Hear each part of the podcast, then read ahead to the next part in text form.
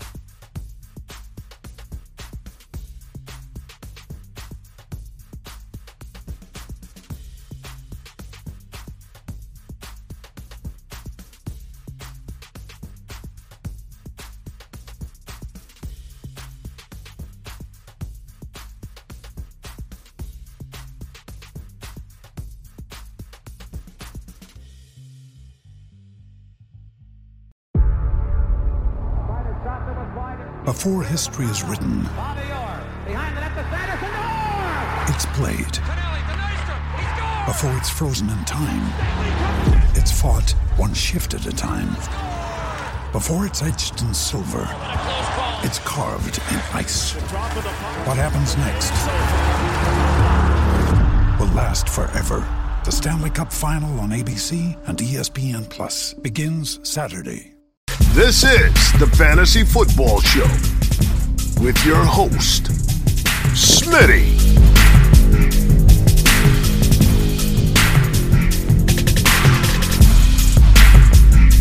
Top five running back. You're watching the Fantasy Football Show. I'm Smitty.